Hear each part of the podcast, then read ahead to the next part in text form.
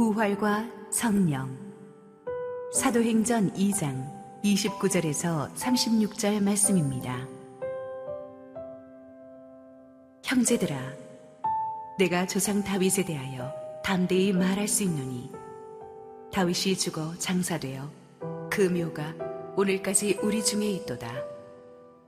그는 선지자라 하나님이 이미 맹세하사 그 자손 중에서 한 사람을 그 위에 앉게 하리라 하심을 알고 미리 본거로 그리스도의 부활을 말하되 그가 음부에 버림이 되지 않고 그의 욕심이 썩음을 당하지 아니하시리라 하더니 이 예수를 하나님이 살리신지라 우리가 다 이 일의 증인이로다. 하나님이 오른손으로 예수를 높이심에 그가 약속하신 성령을 아버지께 받아서 너희가 보고 듣는 이것을 부어 주셨느니라.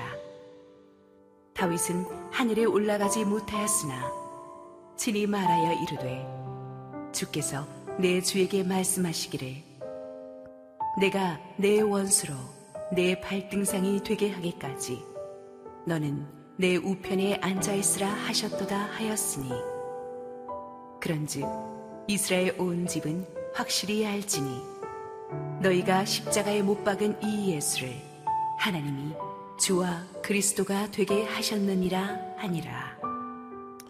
할렐루야 우리 하나님께 감사와 영광의 박수 올려드리겠습니다. 축복된 부활주일 현장 예배 오신 우리 성도님들과 지금 실시간 온라인으로 시청하고 계신 전 세계의 우리 성도님들에게 하나님의 은혜가 충만하게 임하기를 축원합니다. 우리 함께 기도하시고 하나님 말씀 보겠습니다.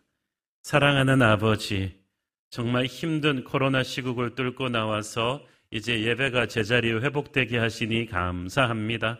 하나님께서 교회에 큰 은혜를 부어주시고 오늘도 부족한 종은 감추시고 우리 주님 크게 말씀하시옵소서 예수님 이름으로 기도했습니다. 아멘. 오늘의 사도행전 본문 말씀을 이해하려면 대략의 앞뒤 정황 설명이 조금 필요합니다. 오순절 마가다락방에서 기도하던 120 성도들에게 불처럼 바람처럼 성령께서 임하셨습니다. 이것은 엄청난 사건입니다. 구약의 시대와 신약 시대를 가르는 율법의 시대와 은혜의 시대를 가르는 엄청난 사건이죠. 물론 구약 시대 때도 성령이 계셨습니다. 그러나 그때는 어떤 특정한 인물에게 특정한 기간 동안 특정한 장소에 임했다가 떠나시고 나셨어요. 그러나 이제 오순절 다락방에 오실 성령, 오신 성령님은 모든 믿는 자의 가슴 속에 부어주시는 성령이며 결코 우리를 떠나지도 버리지도 아니하시는 성령이십니다. 그렇게 임하신 성령께서는 교회를 세우시고 교회를 통해서 모든 열방 백성 방언에게 복음이 흘러가게 하는 세계 복음화의 주체가 될 것입니다. 오순절 다락방에서 이런 엄청난 성령 사건이 일어난 뒤에 그 즉시 일어난 일이 무엇이냐 하면 그 120 성도들이 각자 다른 나라 말로 하나님의 큰 일을 말하기 시작했습니다. 이것을 지켜보던 사람들이 깜짝 놀랐어요. 왜냐하면 그 당시 오순절에는 오순절을 지키려고 예루살렘으로 전 세계에 흩어져 있던 디아스포라 유대인들이 다 몰려들었어요. 뭐 아프리카, 아시아, 유럽 전역에 살던 사람들이 모여들어 놓으니까 그들이 구사하는 자기 나라 말만 해도요, 수십 가지가 넘었습니다. 여러분도 알다시피 언어 하나 습득하는 게 얼마나 어렵습니까? 우리 굉장히 오래 영어 공부해도 영어 잘 안 되고, 영어, 불어, 독일어 이런 수많은 말한 말들을 하나, 두 개 습득하기도 힘든데, 한눈에 보기에도 무식해 보이는 이 갈릴리 촌 사람들이 순식간에 막 수십 개 외국어를 그냥 유창하게 말하면 하나님을 찬양하니까 깜짝 놀랐어요. 이 놀래고 있는 이들 앞에 베드로가 일어서서 설교하는 것입니다. 오늘의 본문이 바로 그 베드로의 설교의 일부분을 발치온 것입니다. 핵심 구절이 33절 말씀이에요. 오늘 설교 끝날 때쯤에는 이 말씀을 외우셨으면 좋겠습니다.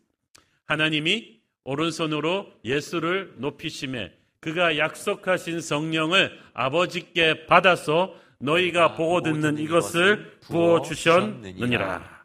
자, 여러분 성경 말씀 전체에서 성부, 성자, 성령이 동시에 한 절에 등장하는 말씀들 그리 많지 않은데 바로 33절이 그 중 하나입니다. 이 베드로의 핵심 메시지는 한마디로 성령 사건은 예수 사건의 연속이다라는 것이. 그러니까 성령 사건과 예수 사건이 별개의 사건이 아니라 연결되어 있다는 뜻인데 오순절 성령 강림 사건의 뿌리에는 예수님의 십자가 부활 사건이 있다.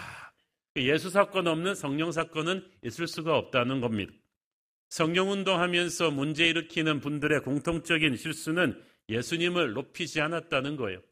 그저 눈에 보이는 성령의 은사, 뭐 방언이나 예언, 신유의 은사 등만 막 강조하면서 예수님 이야기를 많이 하지 않아요. 그게 문제예요.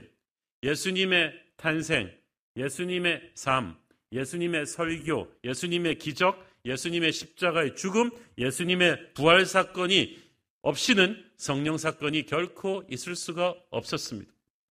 건축하시는 분들 이야기를 들어보면 우리가 건물을 지을 때도요, 설계도에 의해서 정확한 공정대로 시공되지 않으면 안 된다고 합니다. 공정은 그 진짜 한마디로 공사의 과정, 순서가 있다는 거예요. 절대 거꾸로 뒤집을 수 없는 순서는 먼저 기초공사입니다. 땅을 파고 이 기초를 튼튼하게 까는 게 중요하기 때문에 가장 많은 시간이 할애됩니다. 그리고 기초공사가 마무리되면 철근 공사로 뼈대를 세우고 그 다음 콘크리트 공사로 외형을 만들죠.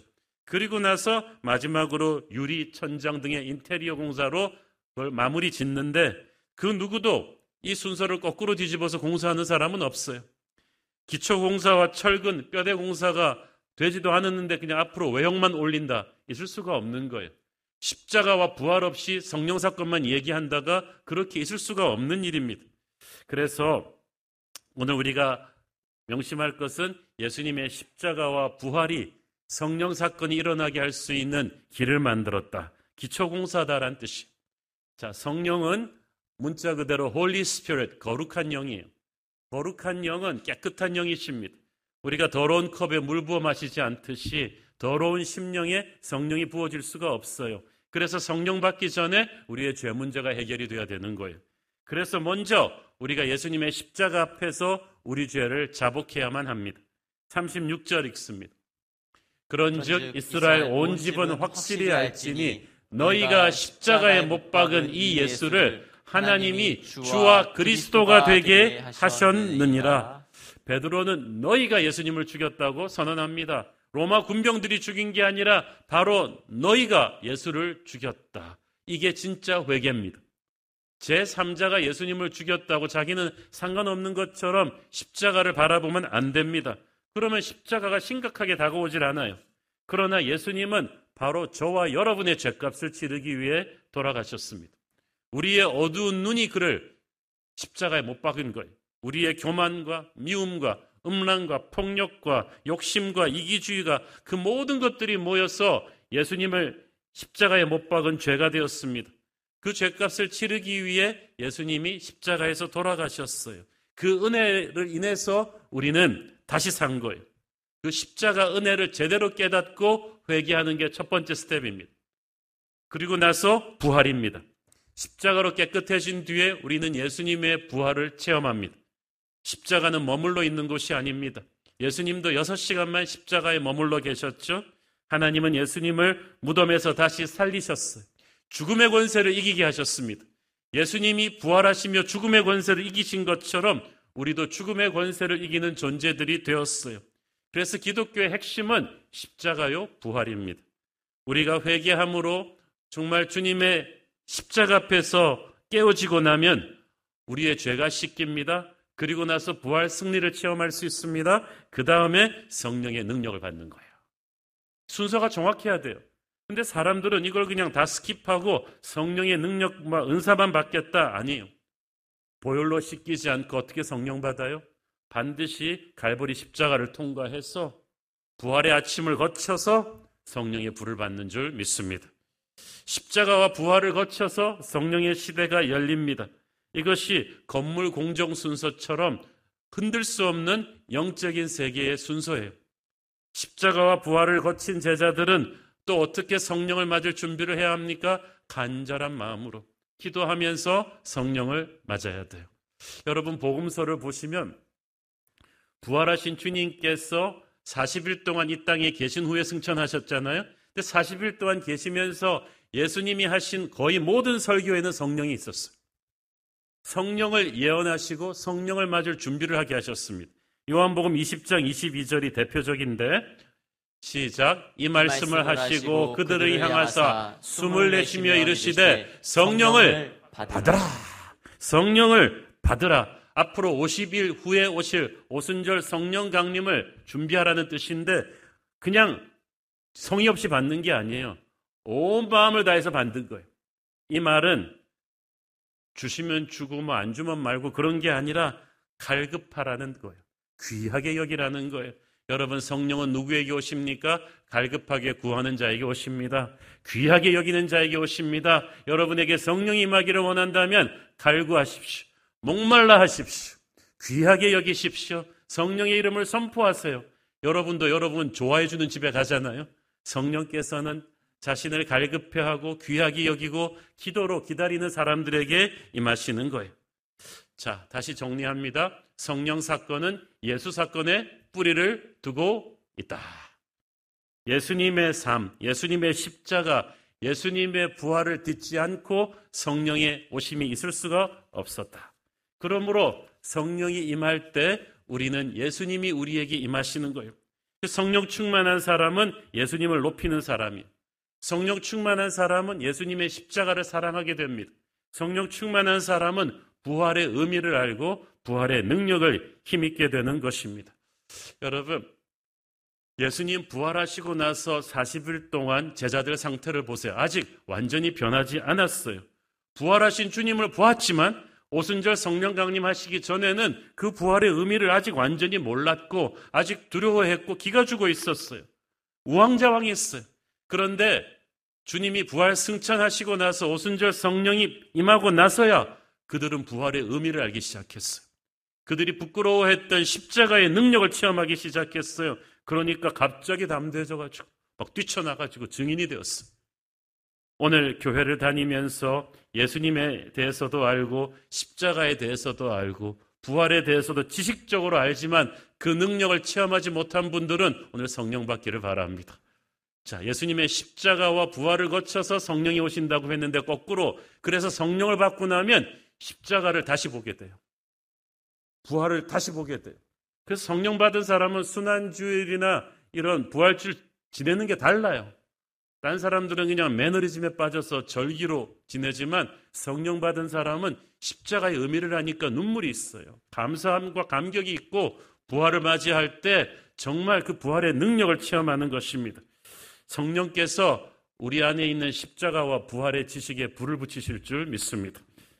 십자가를 아는 데서 그치는 게 아니라 십자가의 능력을 체험하고 부활을 아는 데서 그치는 게 아니라 부활의 능력을 체험하는 역사가 오늘 이 아침에 여러분에게 있기를 축원합니다.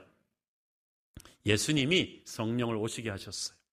예수님이 아니었으면 성령님이 오실 수가 없었어요. 33절 다시 읽습니다.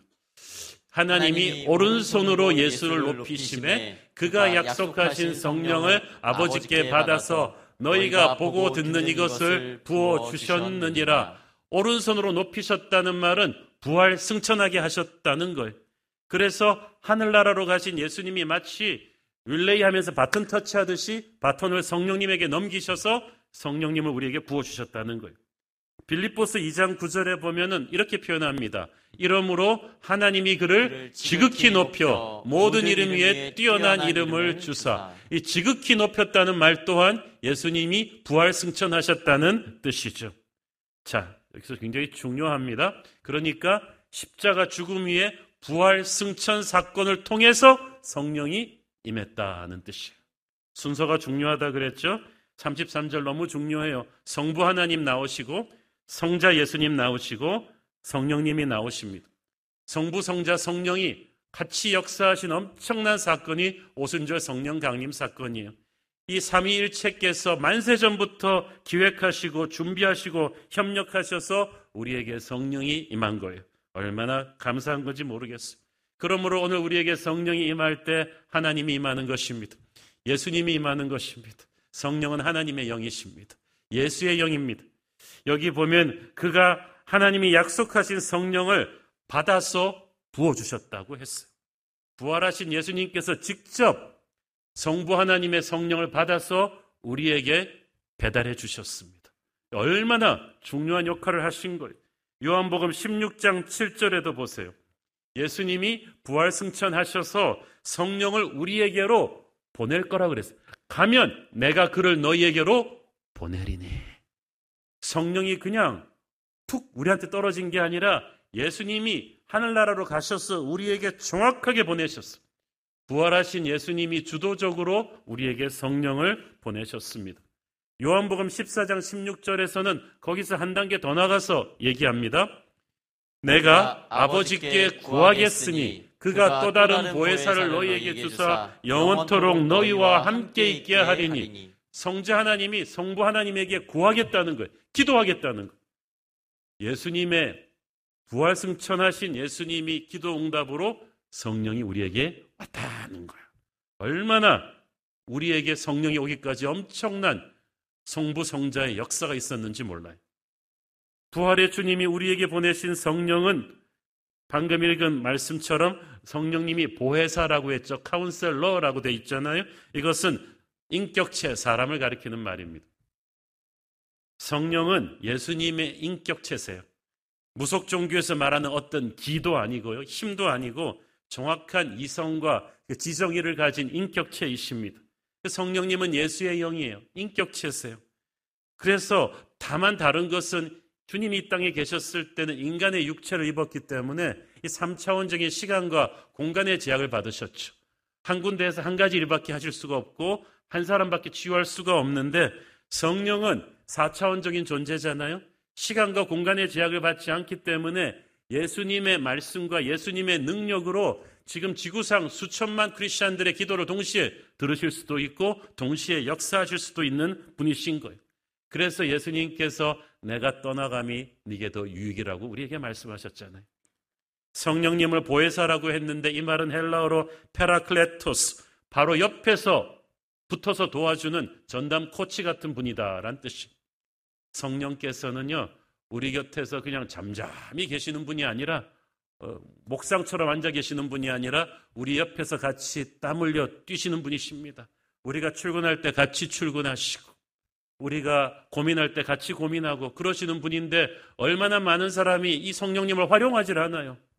그래서 우리가 기도하고 회의하면 성령께서 도와주실 텐데 기도 안 하고 회의하니까 막 죽을 쓰죠. 기도하고 공부하면 하나님 성령께서 지혜도 주실 텐데 기도하고 우리 자녀와 함께 대화하면 자녀 간의 대화도 문이 열릴 텐데 파라클레토스 바로 옆에서 도와주시는 성령을 인식하지 않아요. 여러분 성령을 인식하십시오. 그분이 바로 옆에서 우리를 도와주시는 분이십니다. 그러므로 우리가 우리 자신의 힘과 노력으로 이 정도 신앙을 유지하고 있다고 생각하면 큰 착각입니다.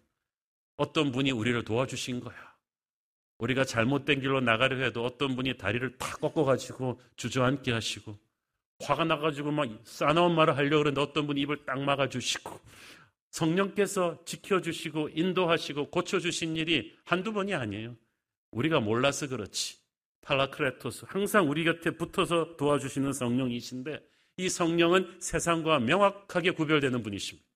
요한복음 14장 17절 그는 진리의 영이라 세상은 능히 그를 받지 못하나니 이는 그를 보지도 못하고 알지도 못함이라 그러나 너희는 그를 아나니 그는 너희와 함께 거하시며 또 너희 속에 계시겠음이라 여러분 중요한 게 있죠. 하늘나라에서 출세하면 세상에서는 무명인이 돼요.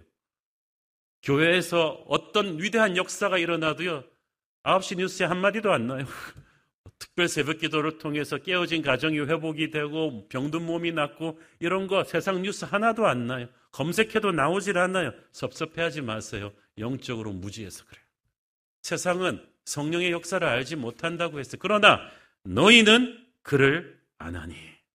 하나님은 세상과 우리의 차이를 딱 그렇게 구분 지었어요. 성령의 역사를 아는 사람과 그렇지 않은 사람. 그렇기 때문에 우리는 하나님의 역사를 알아보지 못하는 세상 앞에서 기죽지 말아야 된다는 거죠. 성령은 하나님의 말씀으로 우리를 인도하시는 분이십니다.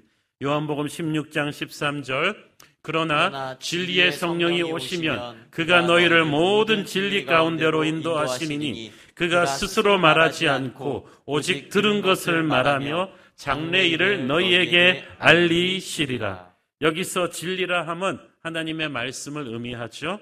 하나님의 말씀은 성령의 감동으로 쓰여진 것입니다. 성령을 받기 전에 그래서 말씀을 읽으면 이거 완전히 수면복음이. 그런데 성령의 눈으로 보면 말씀 속에서 예수님의 지혜가 느껴지고 그의 능력과 사랑이 우리에게 불붙어오는 것을 느끼게 됩니다. 성령으로 거듭나지 않은 사람은 아무리 똑똑해도 말씀을 이해할 수가 없습니다. 성령을 충만해야 말씀을 깨달을 수 있고 말씀대로 살 수 있는 능력이 주어질 줄 믿습니다. 그래서 성령은 말씀을 사용하셔서 우리 안에서 주의 뜻이 이루어지도록 역사하시죠. 요한복음 14장 26절 보혜사 곧 아버지께서 내 이름으로 보내실 성령 그가 너희에게 모든 것을 가르치고 내가 너희에게 말한 모든 것을 생각나게 하리라. 여러분 축구 선수한테 딱 들어갔을 때 뭐 메시나 손흥민이 쓴 축구 매뉴얼 200페이지 들고 들어갑니까? 패스가 올 때 그거 막 찾아봐요? 이거 이거 어떻게 쳐야 되지? 그러지 않잖아요. 마찬가지로 성경이 이렇게 두꺼운데 우리 삶에 시시각각 일어나는 상황들에 어떻게 우리가 그때마다 성경적인 해답을 찾을 수 있겠습니까? 그때마다 막 찾아보나요? 어, 설교 목록 다 뒤져보나요? 우리 안에 계신 성령께서 정확한 상황에서 어떤 말씀인지 생각이 나게 하시는 것. 어, 부부간에 대화할 때, 이 비즈니스 할 때 어떤 원칙으로 해야 되는지 기가 막히게 생각나게 하시고 그 말씀대로 우리를 인도하십니다. 그러므로 중요한 건 우리가 순간순간 성령님의 리더십에 의지하는 기도를 하는 거예요. 중요한 결정하기 전에 꼭 사인하기 전에 기도하시고 성령의 가르침을 받으십시오. 여러분이 자신만만한 것일수록 그렇게 하십시오. 성령께서 가장 원하시는 것은 우리와 교제하시는 것입니다. 성령님이 우리 안에 계시지만 어떤 분은 성령님과 말을 안 해요. 너무 바빠갖고. 성령님도 그 사람이랑 좀 말하려면은 예약을 해야 돼요. 어, 그러나 성령님은 그래서 기도하는 사람, 말씀 묵상하는 사람을 정말 좋아하세요. 우리는 복달라는 마음밖에는 없는데 성령께서는 먼저 교제하자고 하십니다. 사실 방언 기도도 형제들끼리 서로 아 나 방언한다 과시하는 게 아니에요.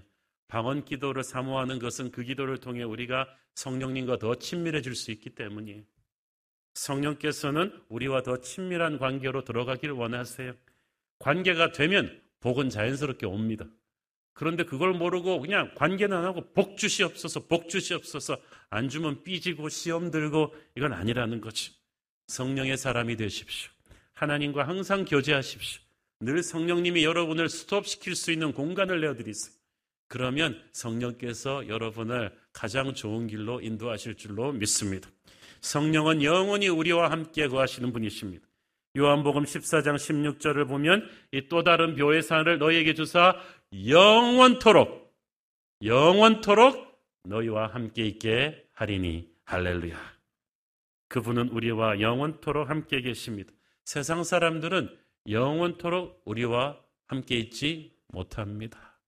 아무리 금술 좋은 부부도 언젠가는 헤어집니다. 제가 너무나 금술 좋던 부부가 목사님 우리는 한날 한시에 같이 죽을 거예요. 사모님 돌아가셨는데 같이 안 죽더라고. 아, 인간은 같이 영원히 있지 못합니다. 배신하고 필요에 따라서 우리를 떠나기도 하고 건강 문제로 한쪽이 먼저 가기도 하고 그래서 유행가의 이별 노래가 그렇게 많은 거예요. 모든 인간관계는 헤어짐을 전제로 합니다. 그러나 성령은 우리 곁에 끝까지 계실 것입니다. 저 죽음 너머까지 우리의 팔을 잡고 가실 것입니다. 구약 시대에도 성령이 계셨어요. 그러나 그때는 성령이 영원히 계시지 않았어요. 사람들 하는 거 봐서 계셨어. 예, 삼손에게도 성령이 임해 있었는데 삼손이 죄를 짓고 성령을 슬프게 하니까 떠나버렸죠.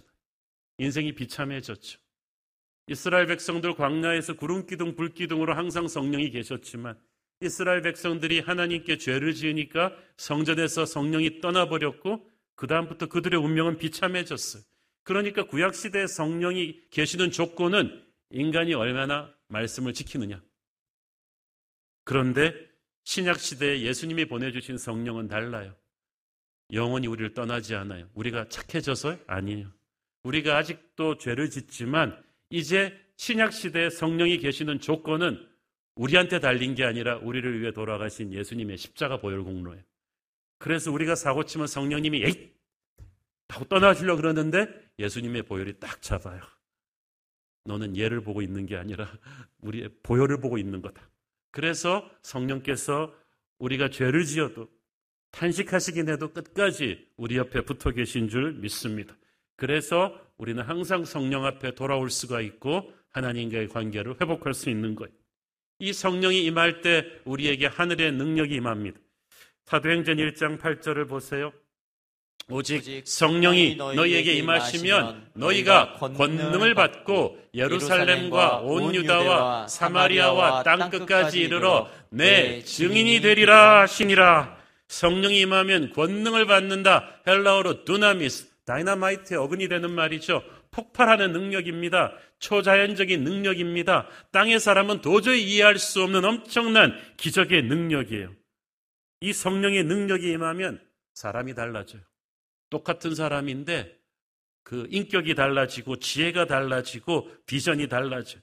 예배가 달라지고 헌신이 달라집니다.